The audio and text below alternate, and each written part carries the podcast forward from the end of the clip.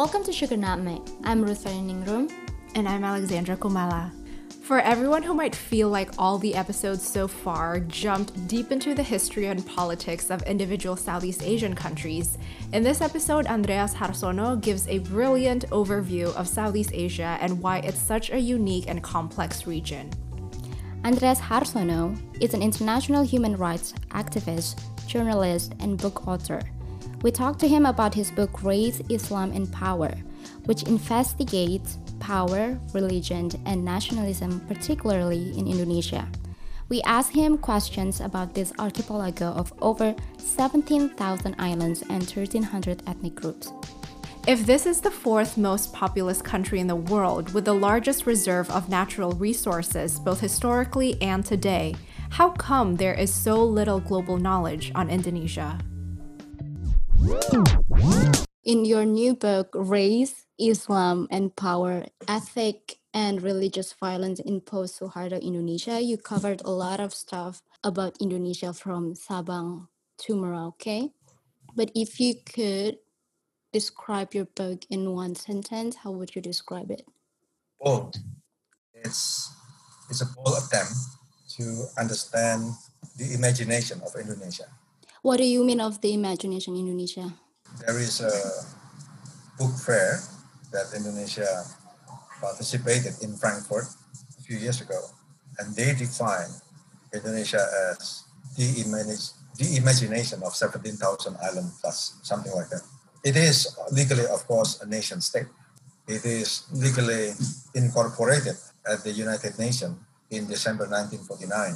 But we know for sure that this is a post-colonial nation state, that it is a state that comprises God knows how many languages, linguistic groups, how many hundreds of religious groups, hundreds, not some, like what the government acknowledges and I don't know how many hundreds of sultanates, kingdom, former, existing in whatever extent they are. So this is an imagination. This is not a single entity. So it's more like uh, what Benjamin Anderson said with the imagined community. Is that what, is. what you're referring to? But he also uh, referring imagined community as a condition that both like sovereign but yet limited. Yeah, it is. I quoted Ben Anderson a lot in that book. It is not a coincidence that Benedict Anderson, probably the most important guru on nationalism, is also an Indonesianist. Is that rare to find? It is a rare combination because mm. Ben Anderson is not only one of the most important thinkers on modern nationalism, modern nation state, but he is also an expert on Southeast Asia. Mm. He speaks multiple languages, not only Spanish, German, European languages, but also Indonesian Malay, the Philippines Tagalog. He writes in Tagalog. He also writes in Thai. And if you talk about Tagalog, Thai, and Malay, both Indonesian Malay and Malaysian Malay, you know that these are vastly different languages. The Thai even has its own script. Mm-hmm. Uh, but at the same time, they have many similarities, of course, because the root of these languages is the, the Austronesian language. But according to Ben Anderson, Southeast Asia is the most complicated region in the world. He liked to write about why there is no Nobel Prize in Literature winner in this part of the world, despite we have Jose Rizal, of course, of the Philippines, of Pramoedya Ananta Toer, of Java, uh, because this region, Southeast Asia, has multiple languages. It has no Spanish like Latin America. It has no French or English like Africa. Or he has no, it has no Arabic like the Middle East or North Africa. Thus, the languages here are relatively smaller than those global languages. At the same time, Southeast Asia has Muslim dominated Indonesia and Malaysia, and Christian dominated Philippines, of course, mm-hmm. and Buddhist majority, you know, in Myanmar, Thailand, Cambodia, uh, Vietnam. But at the same time, all of those countries have significant minorities. Christian minority in Indonesia or Muslim minority in the Philippines, and of course Christian minorities in, in Buddhist majority Southeast Asia, and also Muslim minority like the Rohingya in Myanmar. Yes. So this region is the most complicated in the world, but at the same time also the most violent in the world, like what Michael Vatikiotis said. And of all Southeast Asia, the country that killed the most is, no question, Indonesia. Although proportionately, Cambodia killed their own people bigger than Indonesia. At the same time, we used to have a big war, the Vietnam War, in Southeast Asia. Again, that fact that military development in Cambodia, Laos, and of course, to a lesser degree, in Indonesia, Thailand, Myanmar. And don't forget, because of the Vietnam War, we had the 1965 massacre in Indonesia. If Indonesia is a very complicated country and it's one of the biggest country in the world, but why the global attention is lacking in Indonesia? I mean, like the global attention of Indonesia, it's not that big. What do you think? Very good questions. Very good questions. Especially after 9-11, for instance, because if America wants to fight the when they have like Islam, Islamophobia, Indonesia has the biggest Muslim population in the world. So I'm just wondering like why Indonesia as like a big Muslim country hasn't been uh, the central of conversation. There is a British writer who wrote Indonesia as being the most underreported country in the world. Another country is Bangladesh. In terms of their size, it is also underreported. Uh, in, in the case of Indonesia, it is interesting because coincidentally, before big killings happen in Indonesia or during the big killings happen in Indonesia, the global media attention were overwhelmed by other major events. You too are living in New York. You know how big the media industry in New York uh, intellectual life, etc. New York is probably the most important uh, city in the world. But just after the fall of Suharto. And when mass killings were happening in Indonesia, from Aceh to Sambas to Java, the Bali bombing, Papua, Halmahera, Ternate. So when when all those mass killings, the killing of the Maduris in Kalimantan, very gruesome. People were being beheaded, dumped into rivers, headless bodies, children, women, or the sectarian violence in the Moluccas Island. 911 happened in New York. And then the US invaded Afghanistan, later invaded Iraq. And of course, the US media attention, New York media attention, were shifted into Afghanistan and Iraq. If, if 911 did not happen, their attention would be much bigger on Indonesia, and also the attention of the US government, the Congress, the White House, and many other departments in the US. It also happened with 1965. When 1965 was about to happen, President John F. Kennedy ordered U.S. so-called advisor, military advisor, to go to Vietnam. And then dead bodies began to arrive back to the U.S.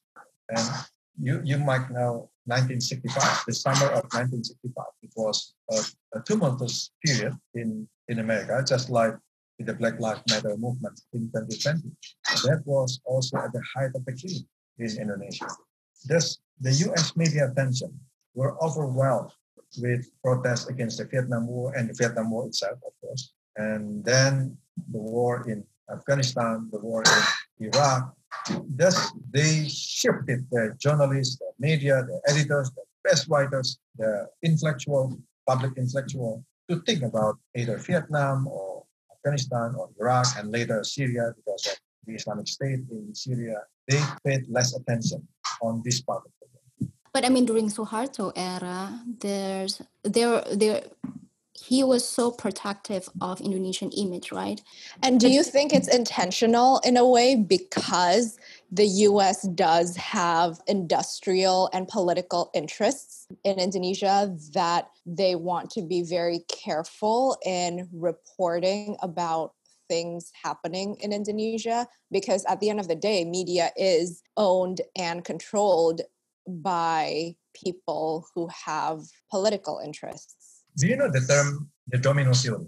Domino theory made by Harry Truman, President Harry Truman. Hmm. He argued that if the US did not have At the time, France took control Indochina, just like domino. It will falling apart country by country, part by part, the domino part, from Vietnam to Thailand, Cambodia, Malaysia, and Indonesia. And according to him, according to Harry Truman, the most important part of this domino theory is Indonesia because it is strategically located between the two oceans, Indian Ocean and the Pacific Ocean. Between the waterway, the Strait of Malacca, is between again Indian Ocean. If people from Europe going to transport by ship to China or Japan, they have to cross Sumatra. And also geographically, and not to say mineral richness. Thus, Harry Truman created that theory with Indonesia in mind. And then the US got involved in the Vietnam War. Not Vietnam per se, but because of this domino theory, it will go into Indonesia. Speaking of other countries with who have influence on Indonesia, and having spoken about the nation state and how you know in the book you also wrote how that was something that was influenced by the dutch colonization basically uniting you know hundreds and thousands of different ethnic tribes and kingdoms and sultanates in the book you highlighted the fact that 90% of the government officials and the ruling elite during the Netherlands Indies, um, uh, the Dutch East Indies, were native, were what you know people called natives. And then when Japan unite tried to unite Southeast Asia and then invaded Indonesia, many of the Indonesian nationalists helped uh, Japan.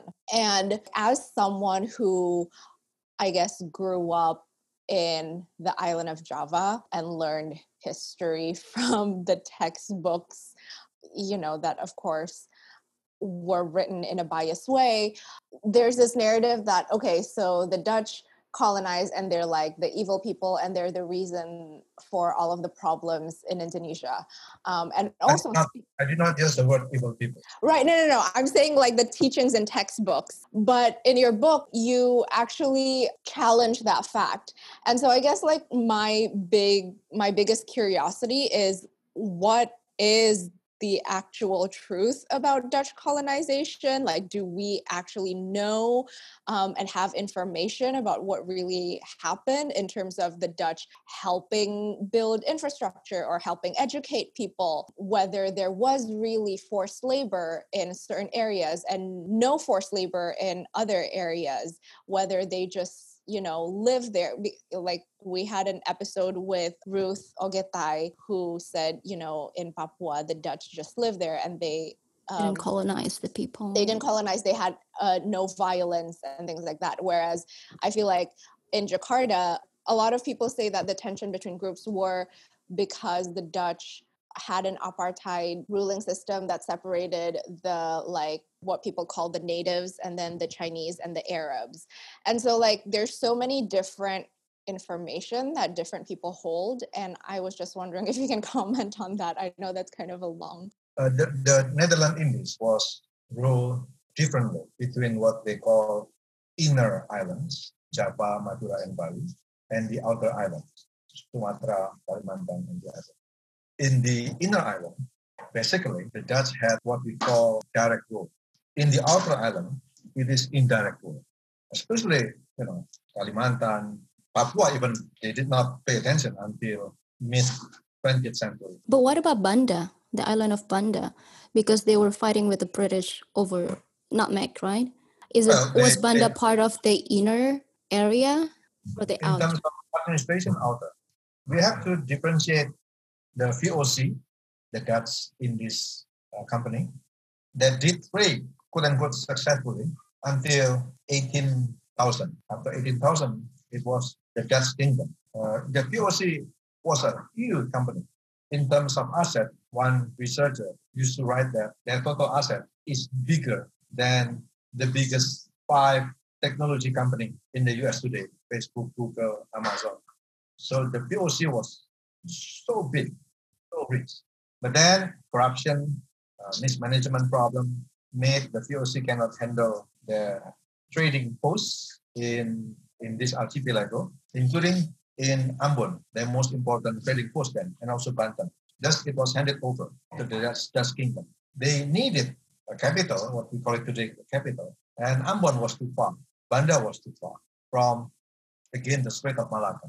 Thus, they moved. Uh, there is a Dutch governor general called Jan Pieterszoon Coen who built Batavia, now Jakarta. Batavia was named after his hometown in Germany, not in the Netherlands. He was Dutch German uh, mixed blood colonial officer.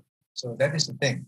What Alexandra was trying to say is the level of racism and mistreatment in the Netherlands Indies was obviously different.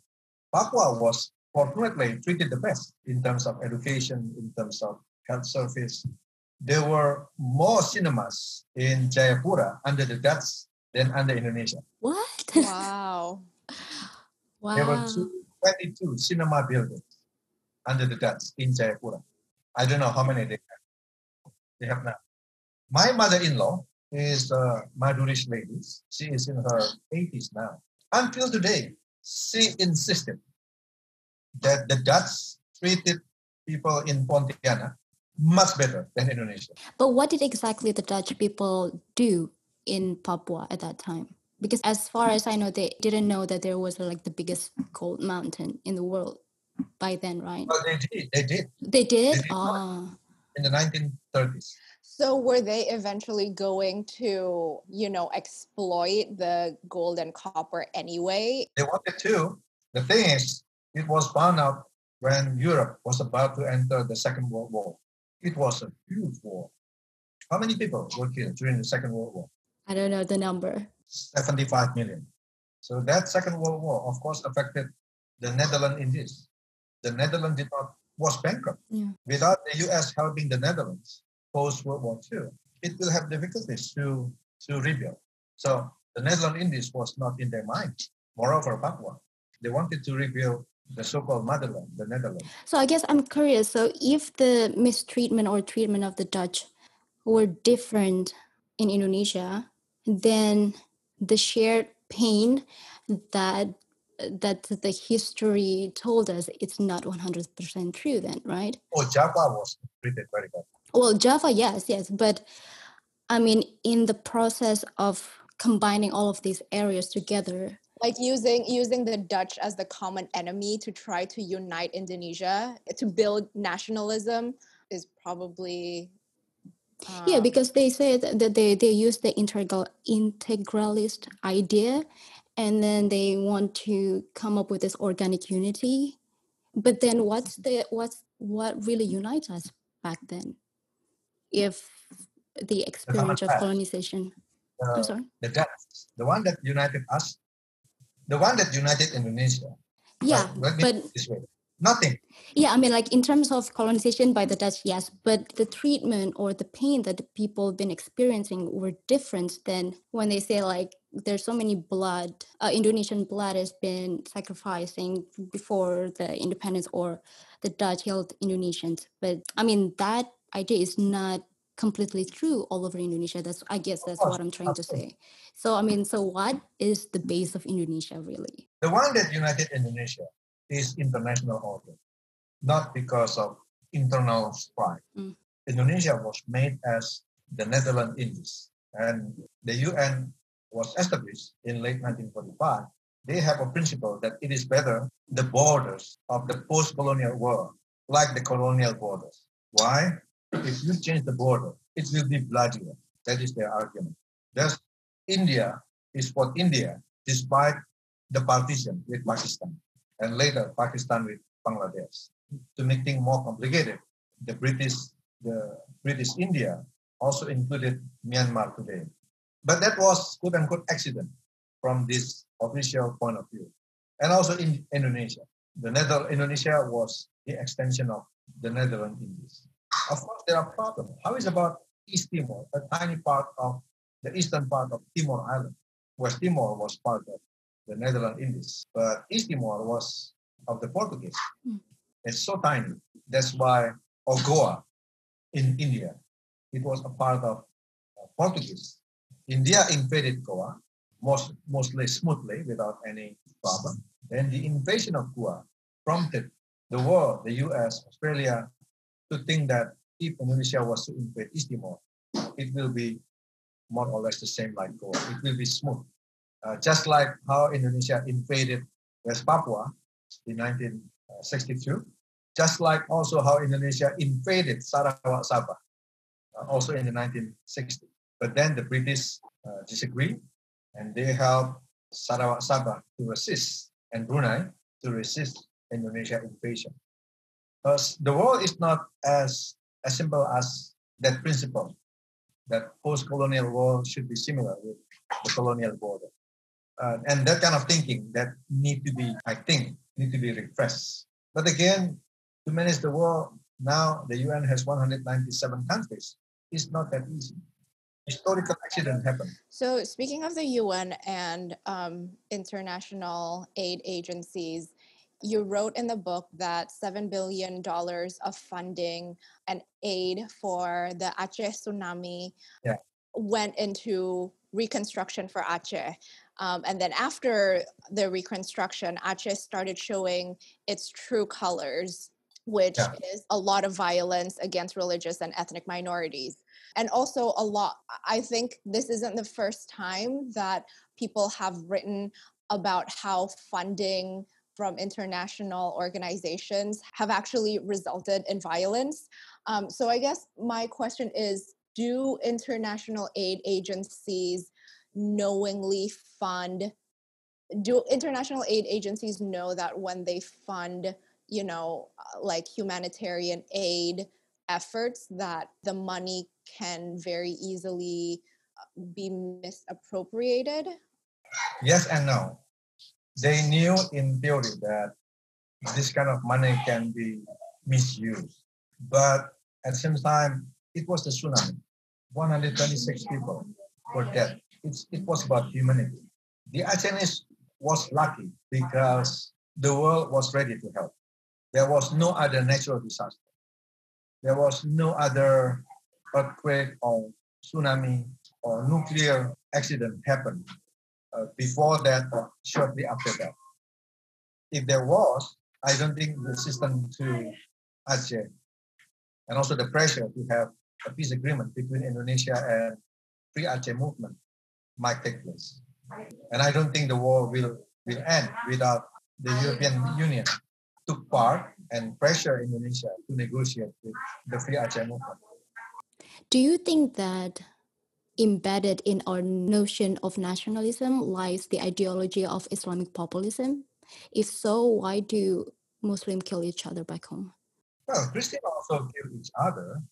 Buddhists also kill each other. Hindus also kill each other. It is not nothing strange. Uh, Muslims are being killed more by Muslims than by Christians, according to one research. It is, and of course, Christians are being killed more by Christians than by other other believers. Uh, what does it mean? It means that that is the real world. That is the real world. To organize so-called religious solidarity is important. At the same time, it is important to, to work, to collaborate, you know, interfaith dialogue, interfaith work. It is very important. But I do not deny that building solidarity within a religion is easier than than building interfaith collaboration, mm. but not intergovernment collaboration. Mm. The world is is more complicated than saying that this is a Christian solidarity or this is a Muslim solidarity. The world doesn't work that way. Right. But I mean, in Indonesia, religion has been used time and time again as. It's nothing new. I guess I just find it very ironic because I mean, yeah, sure, it happens everywhere around the world, but growing up in Indonesia, reading Pancasila every Monday, like how could this still happen? Is it just because, like because most Indonesians do not understand that we cannot move forward as a society without trying to understand the others and working with the others. Not only working with our co-religion league or our ethnic groups or our linguistic group. It doesn't work that way. It is especially important for the so-called majority, whether the Javanese, being the largest ethnic group in Indonesia, or the so-called Sunni Muslim, being the largest, so-called the largest religious group in Indonesia. Indonesia will not work that way. Indonesia needs interfaith collaboration, or even with those who don't believe. As long as Indonesia does not want to revoke the discriminatory blasphemy law, as long as Indonesia does not want to revoke the toxic so-called religious harmony regulation and to revoke more than 700 discriminatory regulations made in the name of Islam, whether it is, you know, hijab regulation, curfew at night, child marriage, polygamy, whatever, it is also difficult to move forward. To move forward sciences, with art, with international collaboration, the quality of our education, the quality of our journalism. We are going to be being kept on overwhelmed by by domestic issues that are not necessary. I agree, yeah. But what do you think that makes Indonesian people get so emotional when talking about nationalism and Pancasila? Because we all don't understand yet the essence of Pancasila or because it, it's just never there? The essence of... it was a political compromise. I, I wrote in, in my book, Race, Islam and Power, how Pancasila was created. Basically, at the very, very last evening of August 17, 1945, uh, when the East Indonesia delegation approached Muhammad Hatta and saying that this so-called Islamic Sharia in our constitution uh, will degrade a certain number of the population, especially in Eastern Indonesia, and second class And don't forget, at the time, South Asia, Singapore, Malaysia, Vietnam, Indonesia, was the, for the first time ever, for more than a century, was divided into three administrative powers. One in Singapore, that also included Sumatra, and Java is by itself, and then Eastern Indonesia, Kalimantan, included based in Makassar. And they said if this so-called Islamic Sharia constitution was to be approved, uh, it is called the Jakarta Charter, East Indonesia will not join Indonesia. That was a, a serious thinking to the extent that Muhammad Hatta, Sukarno, and the others, and the five other top Muslim leaders in the Independence Preparation Committee agreed to scrap the word Islamic Sharia in the Constitution. Thus, Pancasila was born. So Pancasila was a political compromise. Pancasila was a compromise made by the secularists and the Islamists that this state will be neither an Islamic state nor a secular state. That is the essence of the compromise. Why not a secular state? Because East Indonesia, including the Christian, were also kind of agree that religion should play a role in this country. But over the last seven decades, that compromise had been eroded more and more, especially after the fall of Suharto. Right. You mentioned about uh, religious harmony versus religious freedom. At like one glance, I, I think religious harmony, people who don't know might equate it with religious freedom, don't you think? Which is pretty, pretty, I don't know, tricky term. Religious harmony uh, basically emphasize that the majority has the veto power over the minorities. If you take a look at the structure of the so-called Religious Harmony Forum, the majority should always have more votes than the minorities in terms of you know building a house of worship, in terms of agreeing a religious festival, whether it is okay for sales men, sales women to wear Santa hat during Christmas. Thus, it is not equal among citizens with different religious background. That is religious harmony. That the majority has the veto power over the minority. It doesn't mean that the minorities cannot celebrate Christmas. It doesn't mean that the Hindus cannot celebrate the Hindu festival. They can, as long as the, the Muslim majority agree. It is different from religious freedom, in which all citizens, whatever your faith, uh, or you know, if you are non, a non-believer, it is equal. Indonesia has shifted from religious freedom into religious harmony in 2006. The architect, the one who made the final push, is Ma'ruf Amin, now the vice president of Indonesia. But he was not the one who initiated this idea. This idea had been living for quite some time, for decades in Indonesia. Speaking of political figures and the current like political administration i think there has been debate among dissidents that the current jokowi administration is just as authoritarian as the suharto regime. I disagree with that. You disagree with that? You you think that it's still not as bad? Uh, i don't want to compare because comparison has so many traps I simply don't want to compare. Do, you, do you think we already passed the post Suharto era now with Jokowi?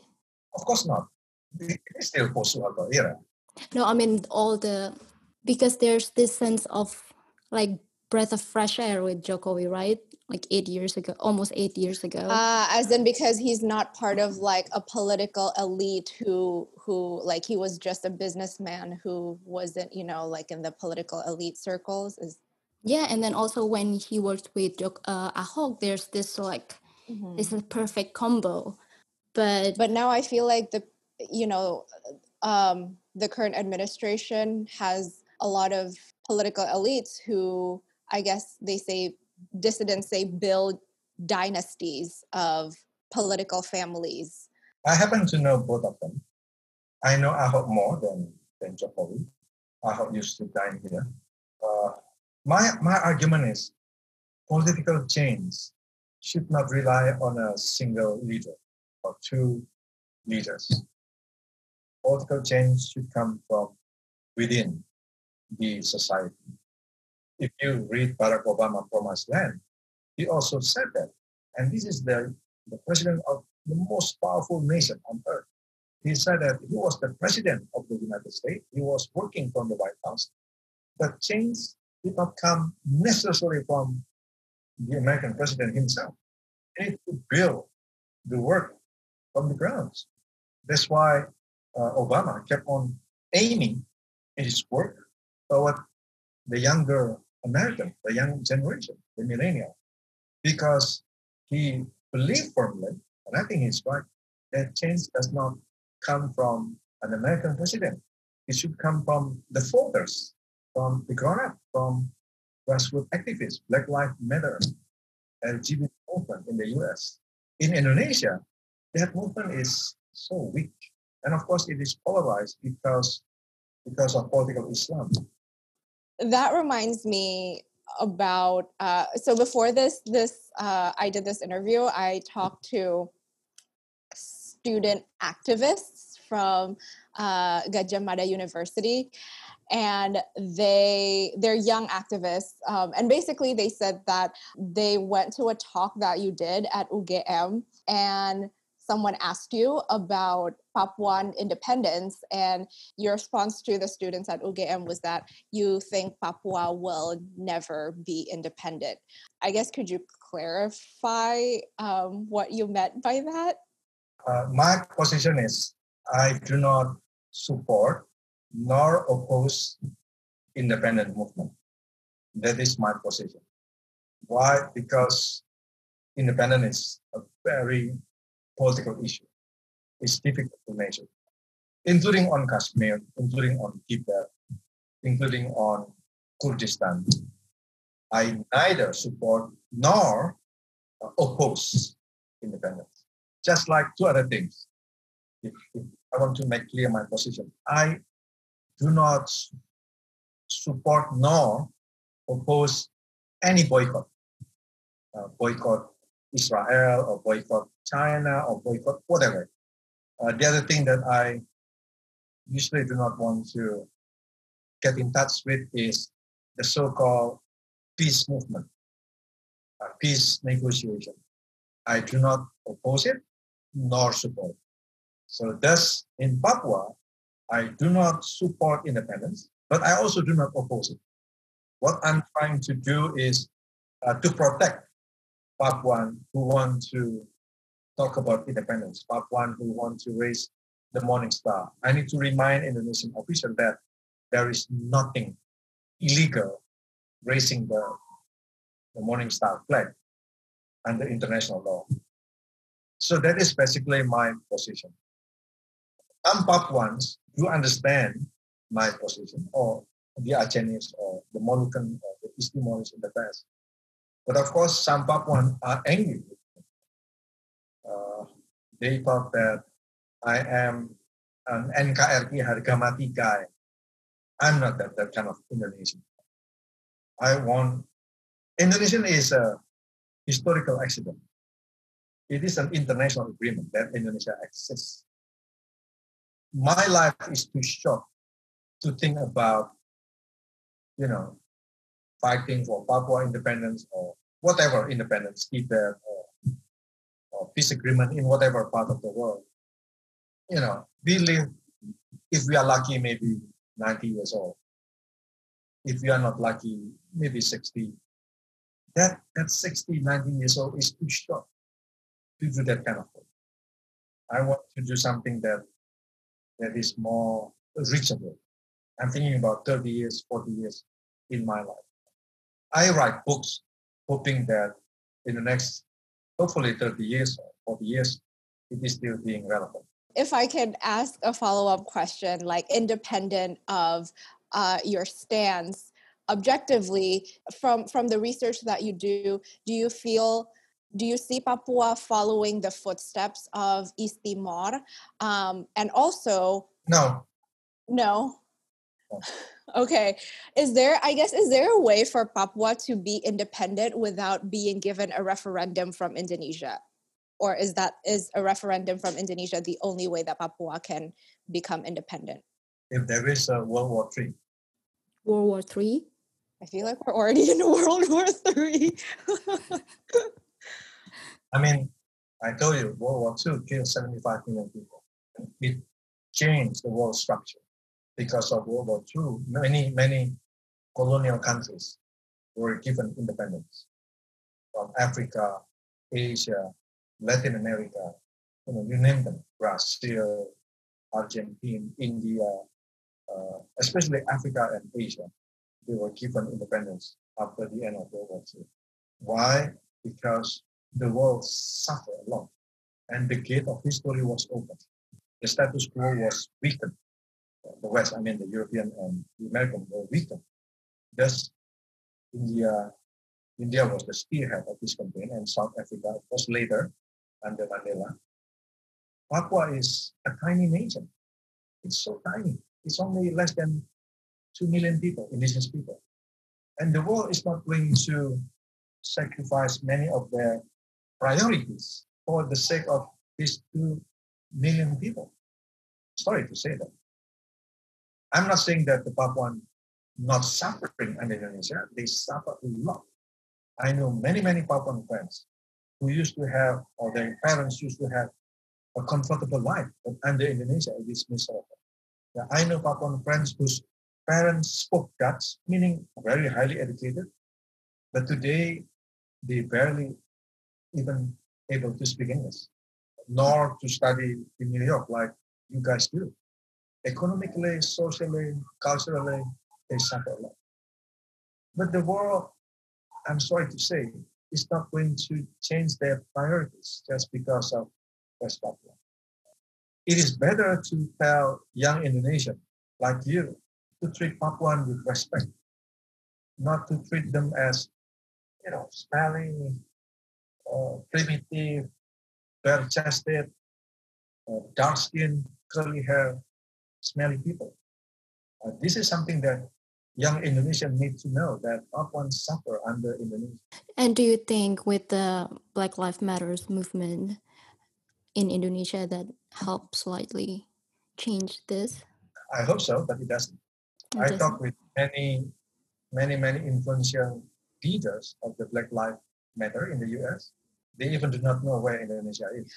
Uh, I mean, as in, as in, do you feel like um, young Indonesians have um, now opened up their eyes, be, you know, because the BLM movement uh, sort of gave awareness about what's happening in Papua, or is that still very? Well, you do. You're in the field. Talk to any Black Lives Matter movement in New York or in DC or in the US. Ask them about West Papua. I don't think that is, they, they know where it is. It doesn't mean that they don't care. The thing is, the level of, of knowledge about West Papua in the US is so tiny, so, so even tiny. though even yeah. though the United States benefit so much from their natural yeah, but the what the regular people they don't know. Yeah, yeah. The U.S. economy yeah. got from Freeport or from Indonesia is tiny to be compared with the overall income. When Joshua Oppenheimer film The Act of Killings was nominated for the Oscar, I thought if only he won that film, it will raise awareness about mm. Indonesia and US. Don't talk about the US, even in Australia, the neighboring country. Mm. Of course, they know Indonesia much better than the US, but you know, mostly Bali, vacation. They don't know about the West Papua. Can I can I shift a little so you called what's happening in Papua the secret war and what happened in East Timor the forgotten war. Um, and the unknown war is the massacre of ethnically Chinese Indonesians in Kalimantan. Uh, I'm curious about this other unknown massacre of Chinese Indonesians too that apparently happened in Pariaman. Yeah. But apparently like there's no historical record about it and apparently it's just you pass it down like a, a generational like word of mouth story uh, what do you call it like oral history that's passed down in that area only and yet apparently it's something that's like actually really strong where like there isn't a single ethnically Chinese Indonesian that lives there anymore because of the massacre. I guess my question is like why why do you think that has been so secret, so unknown? Many, many reasons. One is we do need more researchers. There is a lack of qualified researchers in Indonesia. Not only researchers, also qualified journalists, qualified academics. There is a lacking you are studying in New York, you can compare the level of education, the level of reading material, the content of the libraries in New York to be compared with the libraries of the academic world in Jakarta. It is very, very far. And not to not to say places like Pariaman. Once I went to Merauke in Papua, and I met with a, a chief uh, there in Merauke. I introduced myself that I'm a writer, a journalist, I'm a reporter. And he said, Oh, I know that. You are the storyteller. So in his world, people like me are called the storyteller. And he told me, uh, Andreas, you are a storyteller. Your role is important, just like storytellers here in, in Merauke. I said, why storytellers are important? And he said, because the strength of my suku, my tribe, depends on the storyteller. Of course, there are merchants, there are warriors, there are farmers, many farmers, there are many workers in his tribe. But he pointed to me that the strength of the society is with the storyteller, and you are a storyteller. To answer your questions, Alexander, why many killings, mass killings in Indonesia are not told? Because there is no storyteller in Pariaman if you don't have a storyteller, your society is just like this gentleman told me, is much, much weaker. Storyteller can be an, a village elder who understood history, who write down things, who keep a record. A storyteller could be a journalist who witness, who try to witness all important events, including mass killing in his or her society. A storyteller could be an academic, could be a dancer, who try to record things, could be a lecturer, Uh, basically, people who try to understand the society where where they live, and this is what is lacking in Indonesia. We do have many many docent academics, you know, but the quality of academic life in Indonesia is so poor.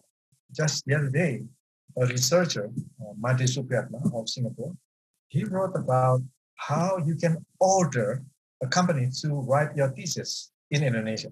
Bureau skripsi, biro from undergraduate, master level, doctoral level, you can do that. It is true because I used to have just checking his his language, his English, uh, his PhD thesis.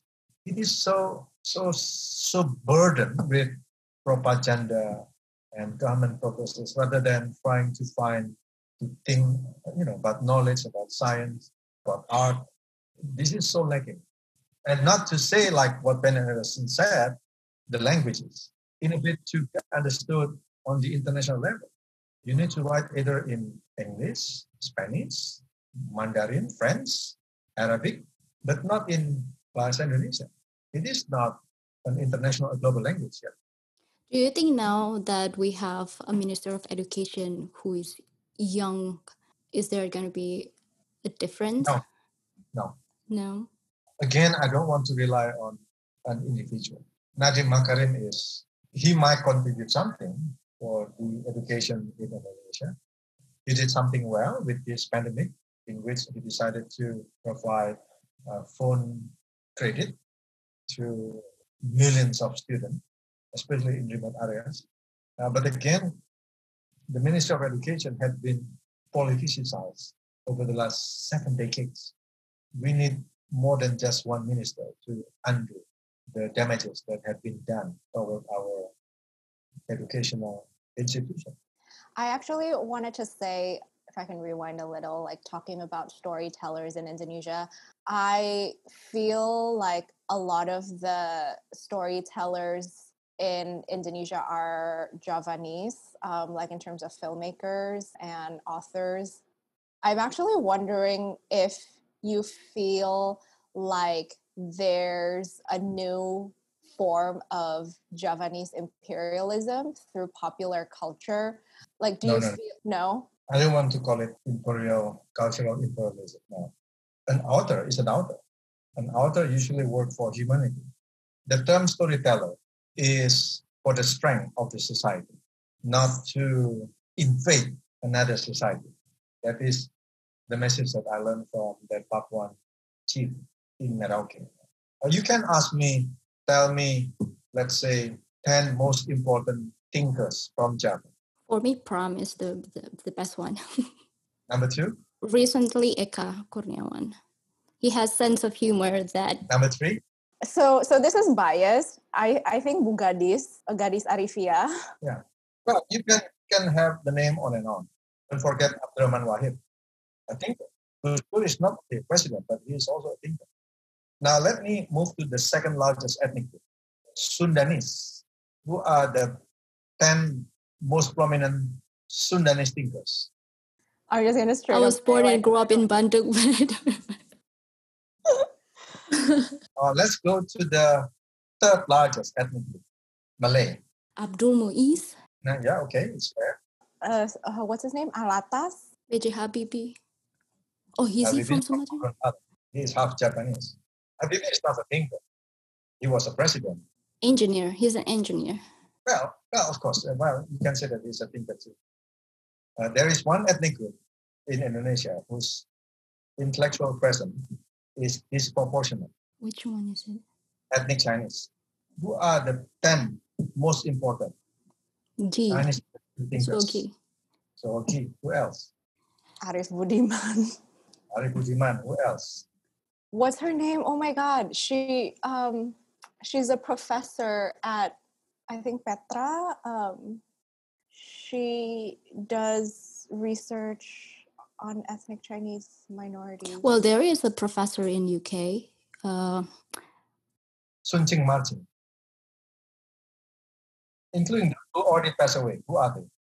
The Javanese, of course, included Sukarno. Don't forget. Don't forget Sutan Syahrir. Ah, yeah, yeah, Sutan Syahrir, yes. Yeah. From Sumatra, from the Malay. And don't forget Romo Mangun, uh, Johannes Bilyarta Mangun Wijaya, Romo Mangun. Ethnic Chinese, I think the most important is Kwee Thiam Tjing. Oh, who is he? He wrote a book called Indonesia dalam Bara dan Api. Oh, he is the writer. Ah. The best prose ever written, according to Ben Anderson, in Indonesia. But Pram, he says that there is a thing called Java fascism or Javanism in Indonesia. Yeah, but I'm not talking about the storyteller. I'm talking about that. That is a different method. This is the military. This is uh, the mentality. Right. I guess when when I asked when I asked that question about storyteller, um, I was thinking like filmmakers, and there's a lot of films that uh, talk about Indonesian political figures. Um, like there, there's films from uh, about everyone from like Cokro Aminoto to like Habibie Ainun, um, and of course, like the filmmakers have their own biased point of views and tell the story from their perspective which a lot of the times have not been challenged. They're just like, oh, this is what I learned growing up. So, like, this is what it is. And a lot of these films continue to feed into forms of blind nationalism, I feel.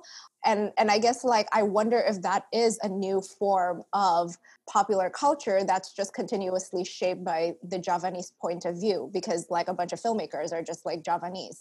This is, this is, let's call it bias rather than blind nationalism bias. Not because they want to do it on purpose, but because of their limited knowledge. Most people in Indonesia, especially those who live on the island of Java, imagine Indonesia from their limited knowledge of Java. I guess like because I feel like recently, um, talking about popular culture, I feel like recently there's just been a lot. For instance, when I visited Indonesia in 2017, and I haven't been like back in i don't know like 9 10 11 12 whatever um, but that that one year that i spent i realized that there's this new kind of like javanese pride um, in terms of like how people treat batik day. It's like such a big thing that wasn't such a big thing back in the day. And then there's all of these like new restaurants that is the concept of the restaurant is based on like Javanese kingdoms and Javanese like royalty and i feel like those didn't exist back in the day.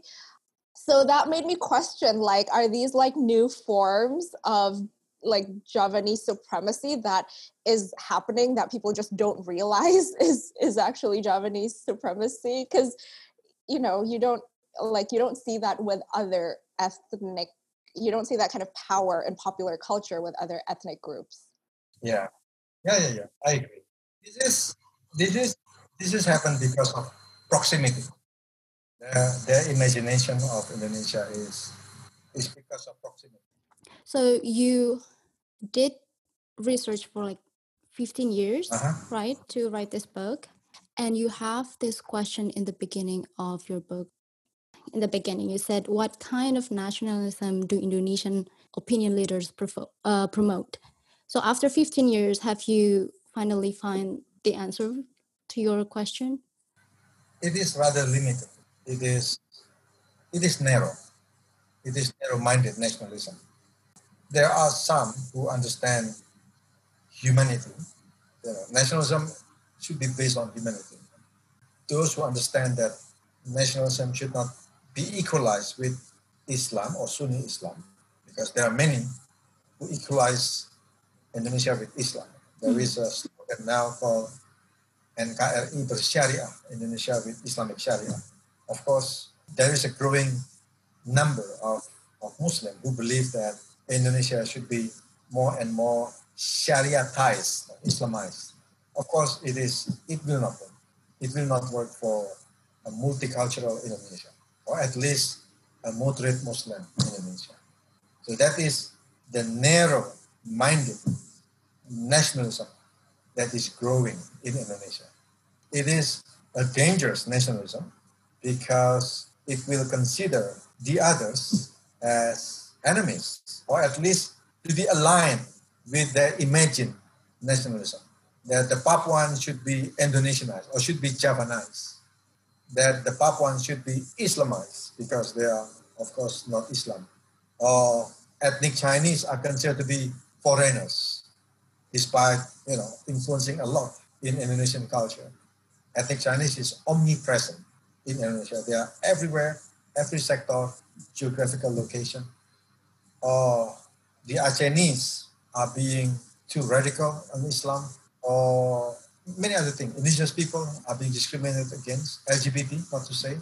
So that kind of nationalism is is not healthy for the citizen who live here.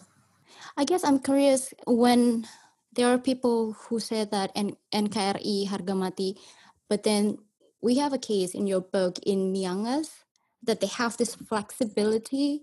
If on Monday I want to side with Indonesia, it's fine, and then on Sunday, like they can fly the Filipino flag Yeah. um, without That's- a problem. yeah, that's very unique in a way. I mean, in correlation and with and they don't get attacked for doing that or i mean if they get attacked it's very different from people in papua or previously east timor flying um, their independence That's the flag correct reaction because they are just doing that to attract attention. Just like the Miangas people, the Papuan also raise the Morning Star because they want to, well, to express themselves. They are angry, they are upset. There is nothing wrong with raising your voice. But of course, Indonesia did not invade Miangas. Miangas is too small. When I went there, there are only 600 something people living there. You just move your finger to control Miangas. Unlike Papua, of course, Papua is seven times bigger than Java. So, in 1996, when the Indonesian press uh, their protest to have freedom of speech, you said in your book that the press were in between two choices: either demand democracy or press freedom, right? And you guys went with the press freedom. Why not democracy first? The question is like egg or chicken first.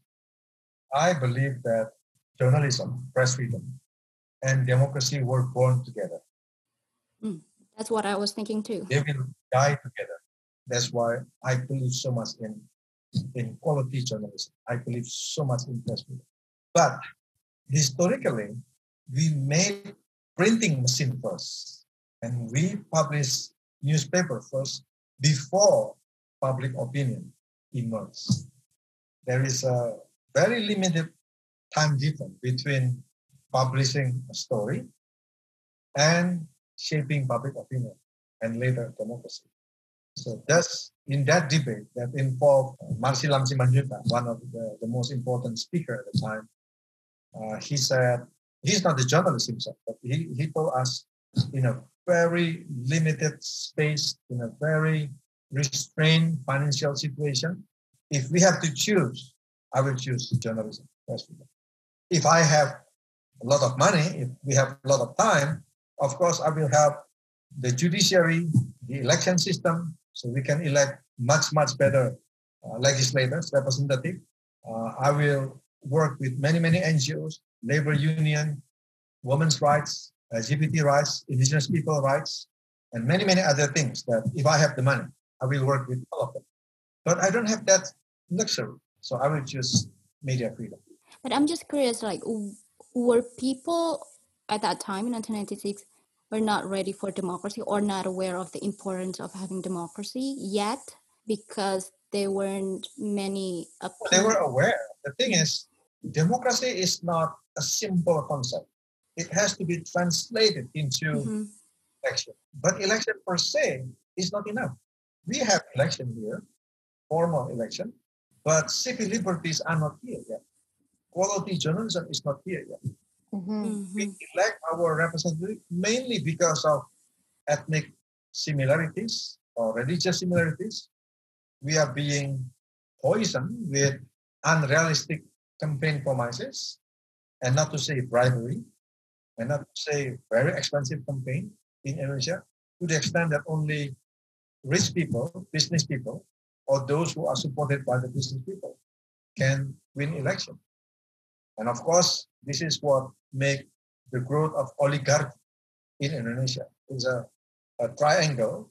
A family has a business interest and security interest, police, military, or you know, prosecutors, and political interests, political parties. And these are families that have this kind of three three side interests are the ones that won election. Rahman Tolleng, a Bugis thinker, a writer, uh, said that Indonesia democracy is oligarchy democracy, a democracy that is dominated by the oligarchs. How journalism changed since 1996 to now? Has it changed drastically? The most important thing is we scrapped the so-called publishing license, surat izin. We did not need to have a government license to publish anything now. Uh, but the challenges are there are still many, many criminal defamation articles in our criminal code, in our internet law, in many other laws in Indonesia. We also managed to set up the press council, which is independent, to mediate dispute between journalists and, and anyone who complain about their reporting. That is uh, a step forward. So one, we get rid of the publishing license. And second, we have an independent press council. But the standard of journalism in Indonesia is still pretty low. Just yesterday, I tweeted a finding from the Alliance of Independent Journalists about the low quality of three news organizations, Tempo, Detik, and Merdeka. And these are leading mainstream news organizations who, instead of reporting but inside hate, journalism is still a huge homework for Indonesia, quality journalism. But you know, Ruth, that the number of journalists, how many journalists were there? 20 years ago, less than 7,000. How many today? Nearly more than 150,000, nearly 200,000.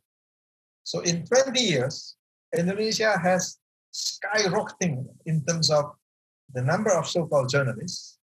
And newspaper, when Suharto stepped down from power, was only 256. Now, according to the press council, we have 43,000 so-called news organizations, mostly on the internet. It's a boom, boom, boom. Of course, to have quality journalism is a huge homework.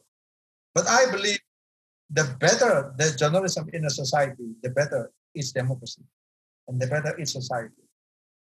But the decline of our journalism quality, the decline of our society.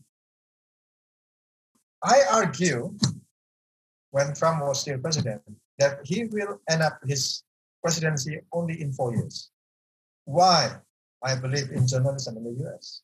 I believe at the New York. I believe at the New York Times. I believe in CNN, even Fox News. If you compare the number of the density of journalism in the US, uh, county level, you have small newspapers. They are they are in distress now. I'm not saying that there is no problem in the US, but the growth and the density of journalism in the US is going to safeguard its democracy from someone who became the president by accident. It, it, I feel like it's so interesting because, like, I was talking to people from Cuba, and they were saying that in a country like Cuba, the the three things that's guaranteed is like education, healthcare, and employment. Um, and that's what they feel is like the the real rights of a democratic country. Whereas like in the U.S., it's freedom of speech and freedom to gather, um, and it's as if it's like one or the other. Um, because in the U.S., you don't get healthcare and education and um, yeah. employment. So it's yeah. just it's just it's interesting how it's hard to get one or the other and in indonesia it's like neither yeah one one other question that i have is we watched your interview with an australian channel where you revealed that in your line of work doing this you've had threats, um, not just to yourself, but also like people have called your family members and, you know, sent like terrorizing messages and things like that. I guess my question is how do you continue doing human rights work with that? And besides just seeing the violence that continues to happen and being so involved in reporting what's happening, but also like from your story, like it also seeps into your personal life how, how do you keep doing it? The question is, can I stop? I don't think I can stop. It's been my, it's about being me. I'm doing this because it's me. Why I did that? maybe in hindsight because of my mentors. I I learned a lot from Jos Aditjondro, the environmentalist dissident. I learned a lot from my professor Arief Budiman, a dissident. Sometimes I disagree with. I also learned a lot from Goenawan despite my disagreement with him, and later from Bill Kovach at Harvard University. So I owe them a lot. You know, I'm just a small town boy in East Java, Jember. The fact that I could go to Harvard, I study at Harvard, I do not have the money, it's all scholarship. So I'm someone who who has to pay back a lot of the good things that I received from the communities where I, I learned and moved from one from Salatiga to Jakarta to Cambridge to New York, now in Jakarta. So this is a for me it is my paying back time. Can I stop? I don't think so. It's it's about me. I might be stopped if I you know if I die, whether being killed or, or died because of illness or accident. Who is the one behind you? Oh, it's my boyfriend. oh, hello. he's trying to avoid being on the screen. Yeah, because of the heater it just made sound, so I asked him to turn it down.